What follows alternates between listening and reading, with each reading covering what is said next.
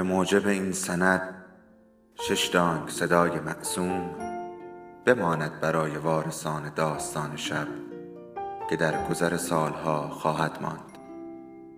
ارادتمند داستان شب.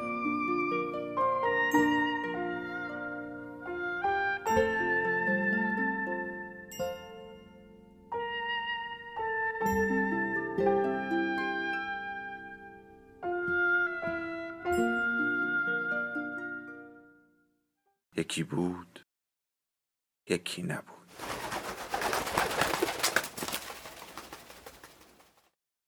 ملکوت نوشته بهرام صادقی.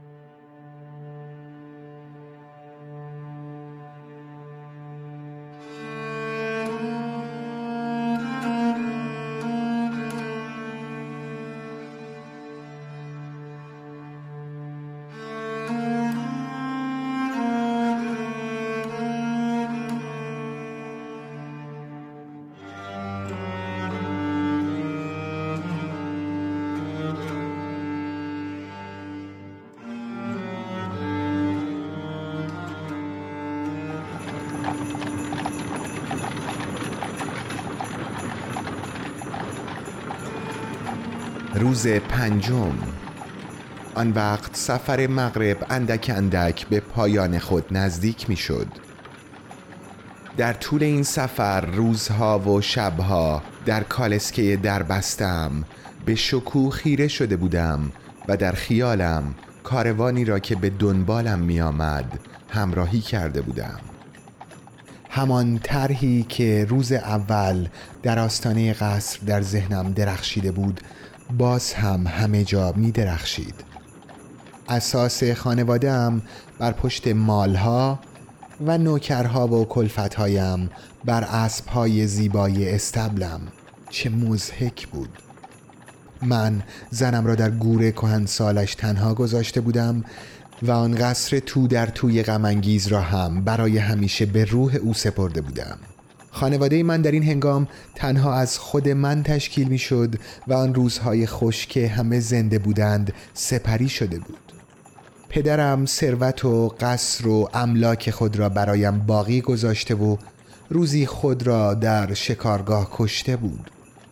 من ناراحت نشدم چون دوستش نمی داشتم و زیاد مهم ندیده بودمش اما مادرم وقتی او را از دست دادم پانزده سال داشتم. و همان وقت بود که دانستم در واقع خودم را برای همیشه از دست دادم. اما چرا این چیزها را می نویسم و آن هم برای خودم که می‌دانم چه کشیده و چه دیدم؟ نه باید بنویسم. باید از مادرم یاد کنم و او را به خاطر داشته باشم. زیرا تا کنون هیچ کس را بیشتر و واقعی تر از او دوست نداشتم. و اکنون که روی تخت خواب اتاق دکتر حاتم نشستم و خودم را در آینه روبرویم می‌بینم می‌خواهم فریاد بکشم و مادرم را صدا بزنم و بگویم که هنوز هم بوی دستهای تو را میشنوم و گرمیانها را حس می‌کنم. اما اگر او مرا با این صورت پف کرده و چشمان ملتهب و سر بیگوش و دماغ بریده ببیند چه خواهد گفت؟ من خود را در آینه جز هیولا چیز دیگری نمی بینم هیولایی که دور تا دورش را با بالش ها و پتوها پوشاندند و تنها دستی از او بیرون آمده و در کنارش مانده است. آه مادر بیچارم! تو حق داری. تو حق داری که از این هیولا بگریزی و متنفر باشی. این چند روز فکر جالبی مرا مشغول کرده است. آیا از پیش می دانستند که من به اینجا خواهم آمد و چرا دکتر حاتم چنین اتاقی ساخته است؟ شاید هم ابتکار او فقط در رنگامیزی دیوارها باشد. زیرا من از این اتاقهای قدیمی که ماه و ستاره و پنجره های بیزوی دارند فراوان دیدم. اما هرچه باشد وجود من در این میان لازم بوده است تا همه چیز را کامل کند و آن شیشه های بزرگ و کوچکی که به ردیف در تاخچه روبرویی چیدم. این ابتکار دیگر از خود من است و آن را از علم طب الهام گرفتم. اعضای قطع شدم را در این شیشه ها با الکل نگهداری می کنم.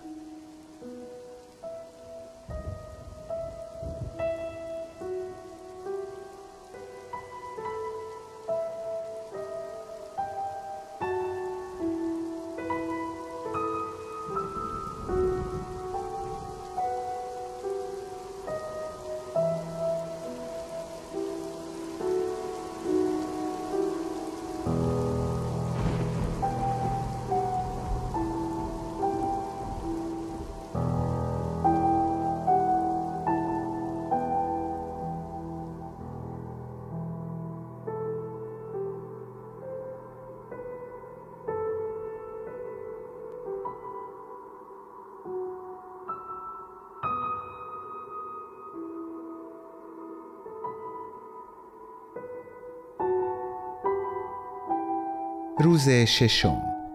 من در این اتاق از امتیازات جالبی برخوردارم. این را دیروز هم نوشتم. هر لحظه می توانم به خودم و اعضای قطع شدم که در الکل شناورند. نگاه کنم و مهم این است که حتی نباید زحمت برگشتن یا چرخاندن سر را به خودم هموار کنم. همه آنها روبروی من هستند. پرستاری که عاقبت دکتر حاتم فرستاد در حقیقت زن اوست و من بر جوانی و زیباییش دریق خوردم. زیرا تلخترین تجربه عمر من در همین نکته است. چرا دکتر حاتم مخصوصا می‌خواهد زندگی جوانها را تباه کند؟ این چه شهوت و حرس موهشی است که او را وا می دارد پسرهای جوان را گمراه کند و زنهای جوان را به بدترین بدبختی ها و پستی ها بکشاند آیا باید ساکت بود؟ چرا پیش از موعد خودم را به دکتر حاتم بشناسانم؟ او قاتل واقعی پسر من است و باید تلخترین عذابها را به کیفر جنایتش بچشد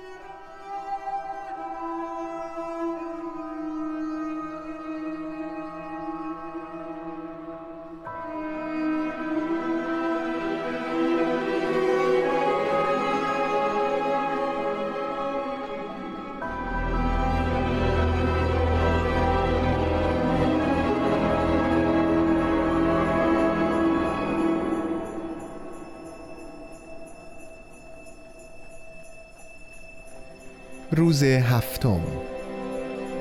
باز به یاد سفر مغرب افتادم. من تنها و خسته در کالسکم درباره عمری که گذرانده بودم می اندیشیدم حتی در حضور شکو تنها بودم. می‌دانستم که نوکرهای وفادارم به دنبال کالسکه سیاهم راه میپیمایند و اربابی را که نیم دیوان است و تصمیم به چنین مسافرت غیر معقولی گرفته و بدون احتیاج هنوز آنها را در خانه خود نگاه داشته است مسخره می کنند. اما همیشه در تصوراتم در خیالم و بر آن طرح سمجی که در مدخل قصر به درون ذهنم خلیده بود یک نقطه سیاه درخشان و متحرک وجود داشت این نقطه مزاحم که مثل مگسی در روح من دور می‌زد اندیشه کالسکی بود بزرگتر و سیاهتر از کالسکی خودم و خالیتر و تنهاتر و غمانگیزتر از آن. که پیشا پیش همه ما می‌رفت و سورچی پیریان را میراند. در حقیقت همه ما در همه سفرها به دنبال آن کالسکه بود که حرکت می کردیم و نه به سوی مقصدمان. همان کالسکه که نعش مومیایی شده فرزندم در میانش درون تابوت چوبی خوبی به اطراف می‌خورد. بالا و پایین میپرید و لابد مثل شکو چرت می‌زد. این مغناطیس بود که مرا به سوی نامعلوم می‌کشید. صدای زنگوله ها در فضای بیابان میرقصید و من فکر می‌کردم و فکر می‌کردم که آیا همیشه تا ابد تا مغرب در همه مکانها و زمانها آه آیا همیشه باید این نعش ساکت و مرموز را تعقیب کنم؟ بعد در مغرب خانه کوچکی خریدم معصومانه میاندیشیدم که اگر در یک خانه معمولی زندگی کنم و با همسایه هایم هشر و نشر داشته باشم و حتی خودم برای خرید به بازار بروم می توانم فراموش کنم و فراموش کنم و از وسواس ها و کابوس هایم رهایی یابم.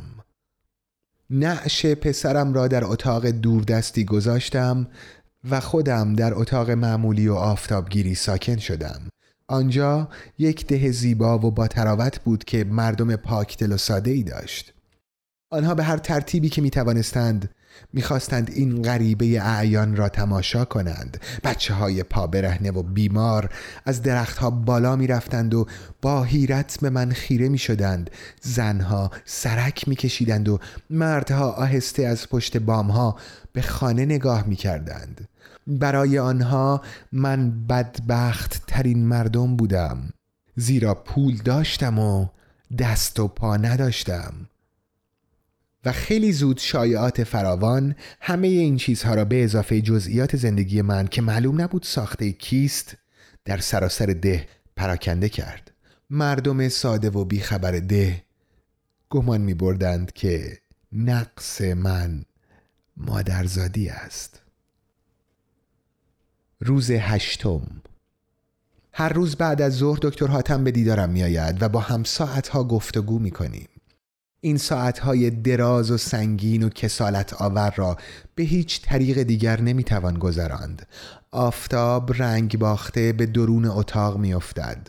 من همچنان به بالش ها تکیه می دهم و دکتر حاتم در آن صندلی بزرگ راحت فرو می رود. چه علاقه ای به این قبیل صندلی ها دارد؟ آن وقت شروع می کند از مسافرت هایش می گوید از آدم هایی که دیده است و بیمارانی که معالجه کرده است من اغلب گوش می کنم و گاهی نیز در دلم به او می خندم زیرا با همه زرنگی نتوانسته است مرا بشناسد معهازا هیچ وقت از آن زمانی که در شهر ما میزیست سخن نمی‌گوید و همین مرا اندکی به شک و تردید دچار می سازد. خیلی چیزها فهمیدم. بعد از ظهرها او را عذاب می دهد نمی‌داند چه کار کند و چطور این همه لحظه های پوچ و خالی را تحمل کند. شبها خوابش نمی‌برد و وقتی هم به خواب می رود کابوس های وحشتناک به سراغش می آید آه عجیب است. در تمام این چیزها من هم با او شریکم. هیچ وقت نمی‌توانم فراموش کنم که یک عمر با این دردها و شکنجه ها زندگی کردم و تصور این که باز هم باید نفس بکشم و زنده باشم مثل باد زمستانی میلرزاندم. صبحها همیشه تا ساعت ده در خواب بودم. خواب. اما این آرزو را هم به گور خواهم برد که حتی یک شب مثل مردم عادی مثل کارگران راه دهقانان و باربران بتوانم بخوابم. شبها را با بیدار شدنها و خواب دیدنها و از خواب پریدنها سهر می کنم. دیگر قرص های خواباور هم هر قدر قوی باشند به فریادم نمی رسند. و آن وقت وقتی سپیده می‌زند اندکی راحت می شوم و از چنگال خیال ها و خاطراتم رهایی می یابم.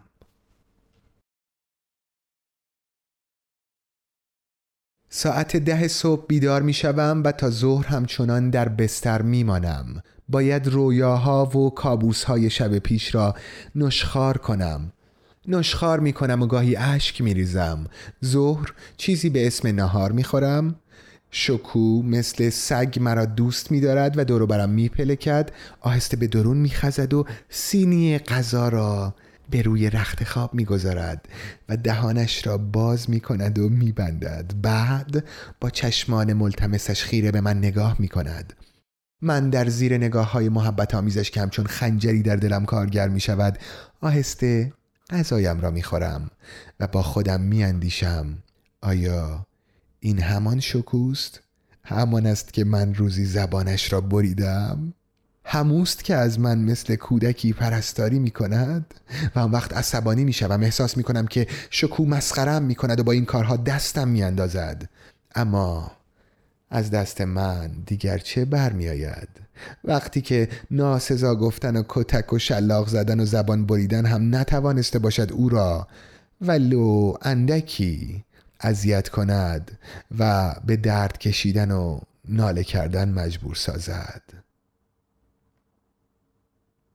اینک بعد از ظهر فرا می رسد وقتی شکو سینی غذا را بر می دارد و باز دور برم میلولد و بو می کشد و همچنان که قوز کرده و سرش را در لاک خود فرو برده است بیرون می رود به خودم می آیم و به در نگاه می کنم مثل اینکه انتظار دارم بعد از ظهر مثل دیوی از راه برسد. آنگاه دلهوره ها آغاز می شود دلم می گیرد اضطراب به هیجانم می آورد اشک چشمم را می سوزاند بیان که فرو ریزد. می خواهم فریاد بزنم و فرار کنم. به کسی و به جایی پناه ببرم. اما چه کسی پناهم می دهد نه دوستی دارم و نه خیشاوندی.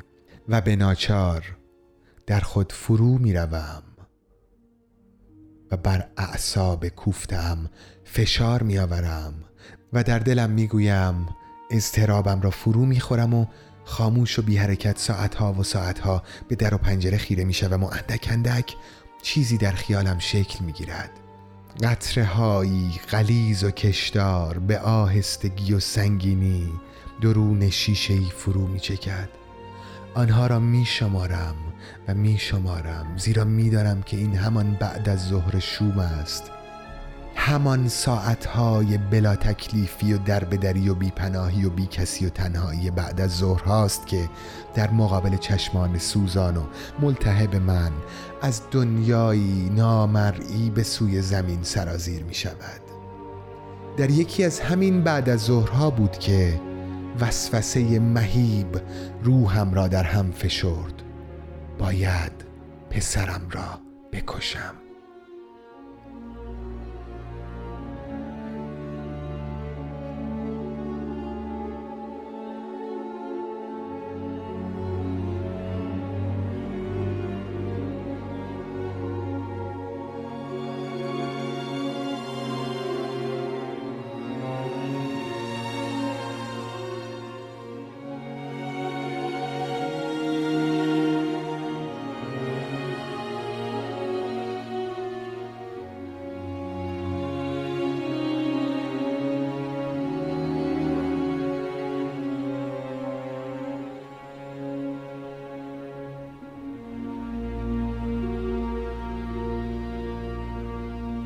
روز نهم.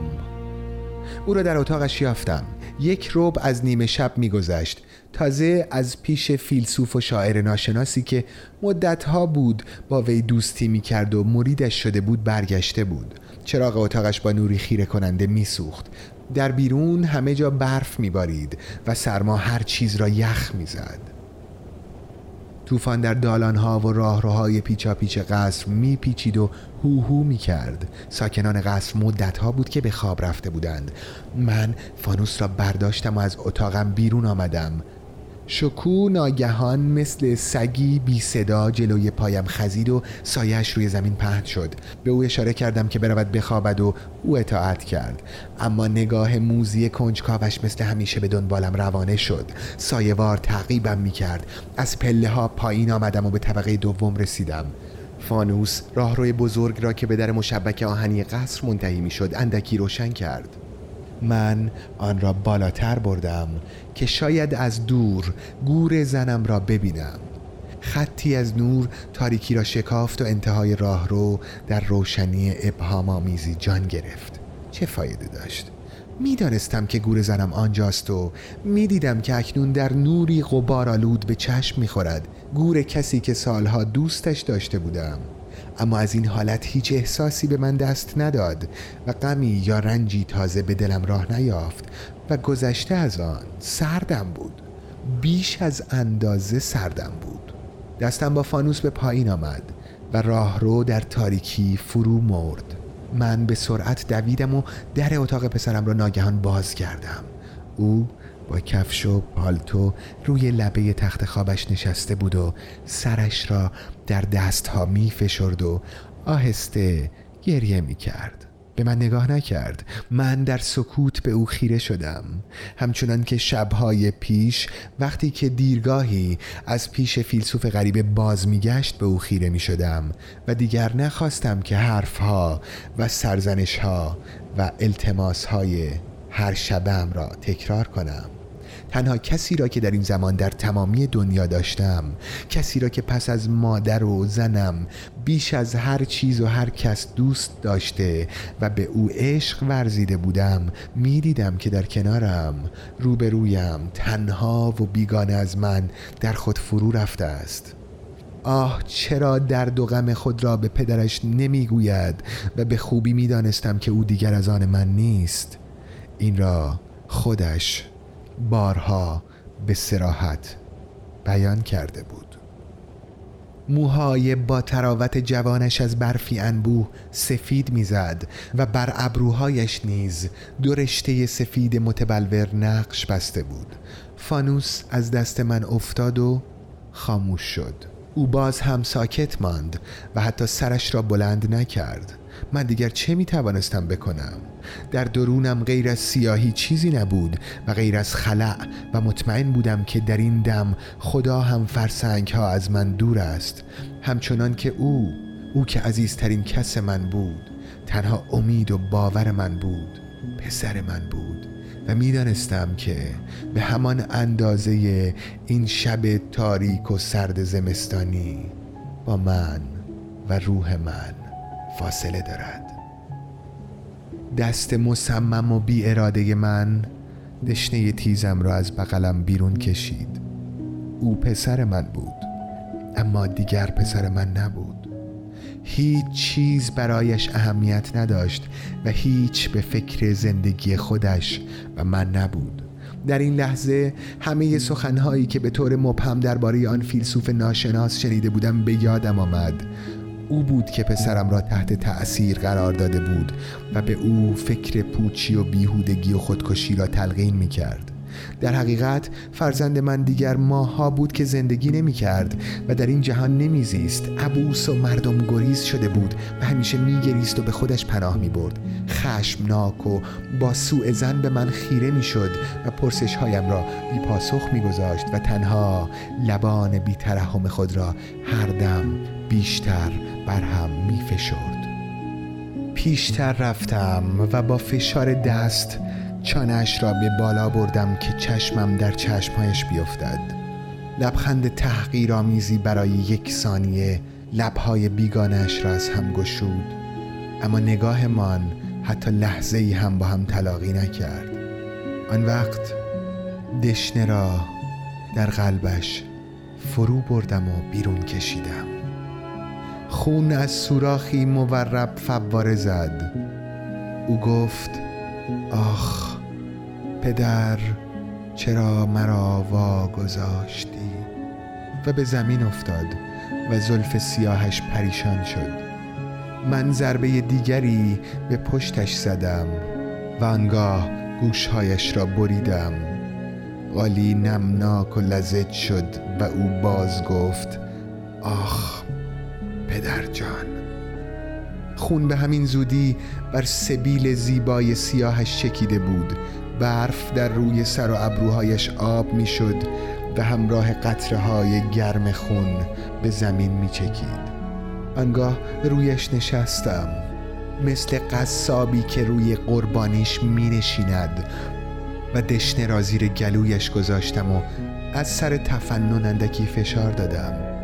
او فقط می توانست بگوید راحتم کردی متشکرم. و من آخرین تشنج معصومانش را مثل جریانی از برق در سراسر بدنم احساس کردم. صدایش در دم آخر میلرزید و پژمرده و بیتوان شده بود. اما به همان پاکی و گرمی زمانهایی بود که در آغوشم به خواب می‌رفت. و باز هم می‌خواست که برایش قصه بگویم. پس از آن لرزیدم و فهمیدم که او دارد سرد می شود و در همین وقت بود که سرش را بریده بودم. ناگهان شکو آرام و بی صدا مثل سگی که به درون خزید بو می‌کشید و چشمهایش دو دو می‌زد.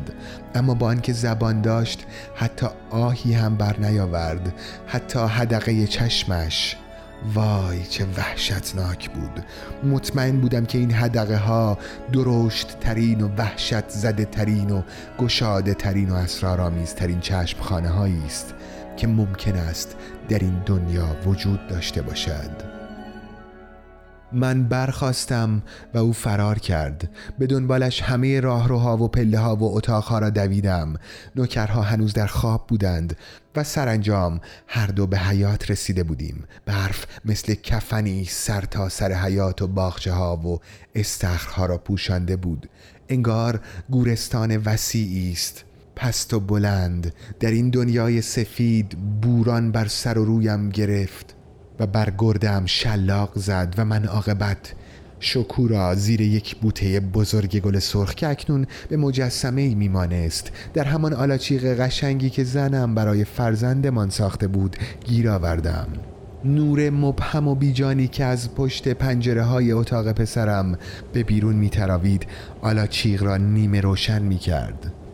شکو در دستهای نیرومند خونینم به زانو درآمد و نگاه التماس آمیزش را تا اعماق جان سیاهم فرو برد و سرش را چند بار به علامت استرهام و امتناع تکان داد و اشک گرمش بر پشت دستم چکید و زبان داغ و قرمز خونچکانش بر روی برف ها مثل لکهی درشت نقش بست.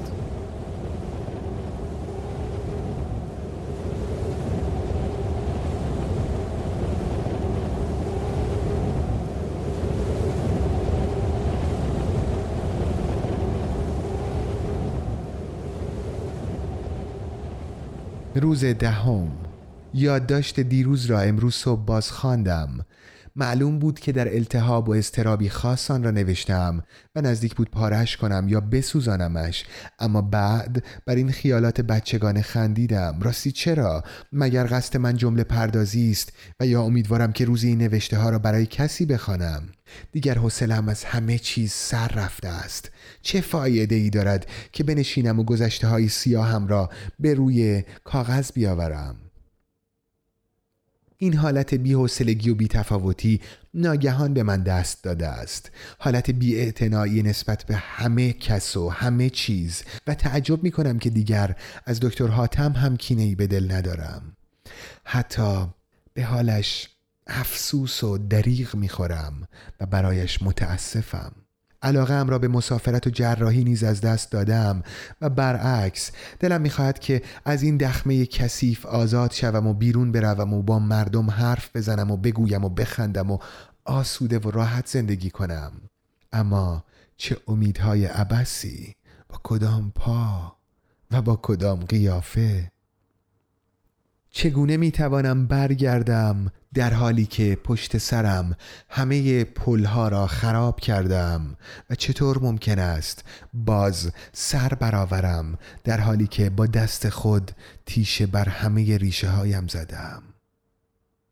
دیشب خواب زیبایی دیدم که اکنون درست به یاد نمی آورم چه بود اما به دنبال آن بود که دکتر حاتم را بخشیدم. بخشیدم؟ و اگر نمی بخشیدم چه می شد؟ و با او چه می توانستم بکنم؟ هیچ تصمیم گرفتم که لاقل آخرین دستم را نگه دارم و به کمک آن بار دیگر به سوی زندگی و خورشید و فضای باز و هوای تازه بازگردم خیلی خوب چه وضع تأثرانگیز و خنده خواهم داشت و چه تکیهگاه سست و حقیری به زندگی برگردم و آن وقت قیافش چیست؟ امروز صبح شادمانه به شکو گفتم که بار دیگر امیدوار و نیرومند شدم و او باید برایم دختری زیبا دست و پا کند. شکوی بینوا خیلی زود فرار کرد. شاید فکر کرده بود که دیگر زنجیری شدم. خیلی خوب. همینطور به زندگی بازگردم. مکنون که دیگر هیچ کس حرفایم را باور نمی کند از این قبیل خیالات شیرین و رویاهای دور و دراز خیلی زیاد به کلم زده است. مثلا دکتر حاتم را عفو می کنم و با او خداحافظی می گویم و رازمان را تا ابد مکتوم نگاه می دارم پس از آن با شکوی با وفا به خانه می رویم نعش پسرم را بعد از این سالهای دربدری و آوارگی و سرگردانی از تابوت بیرون می آورم و به خاک می سپارم و اعضای قطع شدم را از درون شیشه ها به پیش سگ ها می اندازم این خود تفریح مناسبی است زیرا لابد الکل ها کمی مستشان می کند و پس از آن زن می گیرم یک زن زیبای دهاتی می گیرم که فقط در فکر پول من باشد و از او بچه دار می شوم بچه دار می شوم و فرزندم را بزرگ می کنم بزرگ می کنم تا روزی که بتواند دشنه ای در دست بگیرد. آن وقت آن دشنه خونالود را به او می دهم و سر بر زانویش می‌گذارم و به همه چیز اعتراف می‌کنم آیا چه خواهد کرد؟ آیا مرا خواهد کشت یا خواهد بخشید؟ نمی‌دانم هیچ نمی‌دانم و به او التماس می‌کنم فریاد می‌زنم که این شیطان را در درون من به قتل برسان این غبار مزاحم را این تب و وسوسه لعنتی را این دلهوری تمام ناشدنی را این رنج و اضطراب سالیان را این درخت گناه را در من بر خاک بینداز و ریشه هایش را برای ابد بسوزان. مرا بکش مرا بکش. آه چه لحظه خوبی است چه دم نوید بخشی است. اما چه سالهای درازی از این زمان تا آن لحظه های مبارک کشیده است و چه راه طولانی بر مسافتی که امروز را به آن روز وصل می کند و من چگونه با پای لنگ و تن خسته در این راه قدم بردارم و این سالها و روزها و بعد از ظهرها را با چه نیرویی بگذرانم؟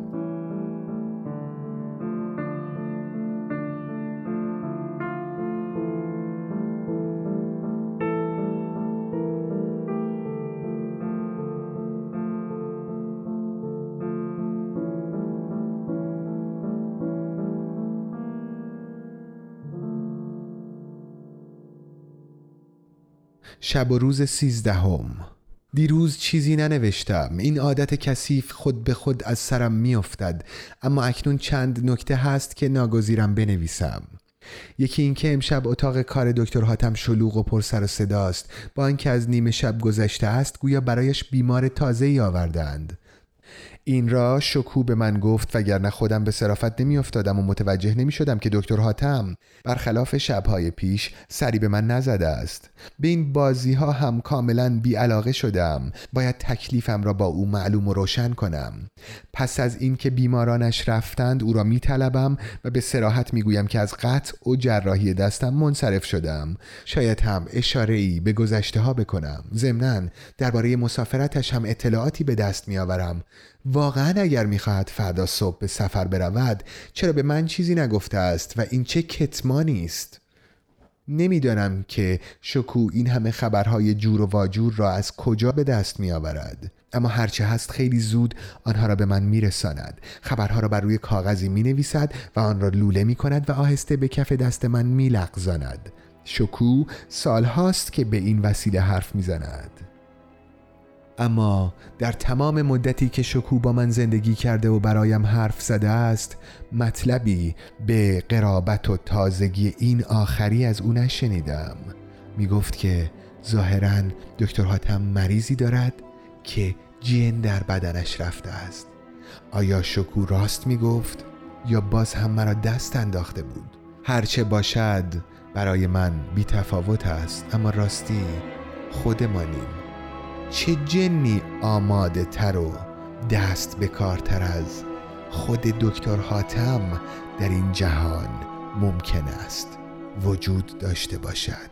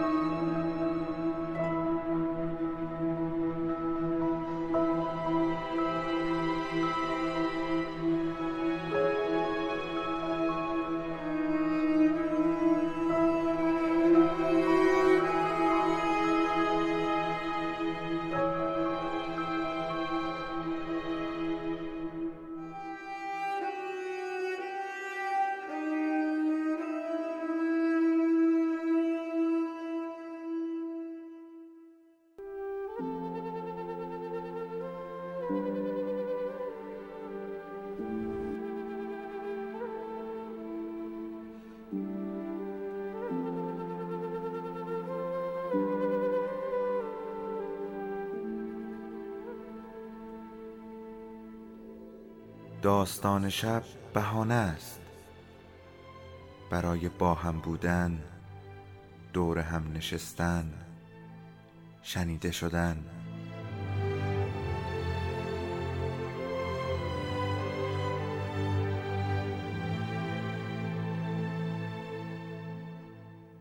صدای افسانه ها رو میشنویم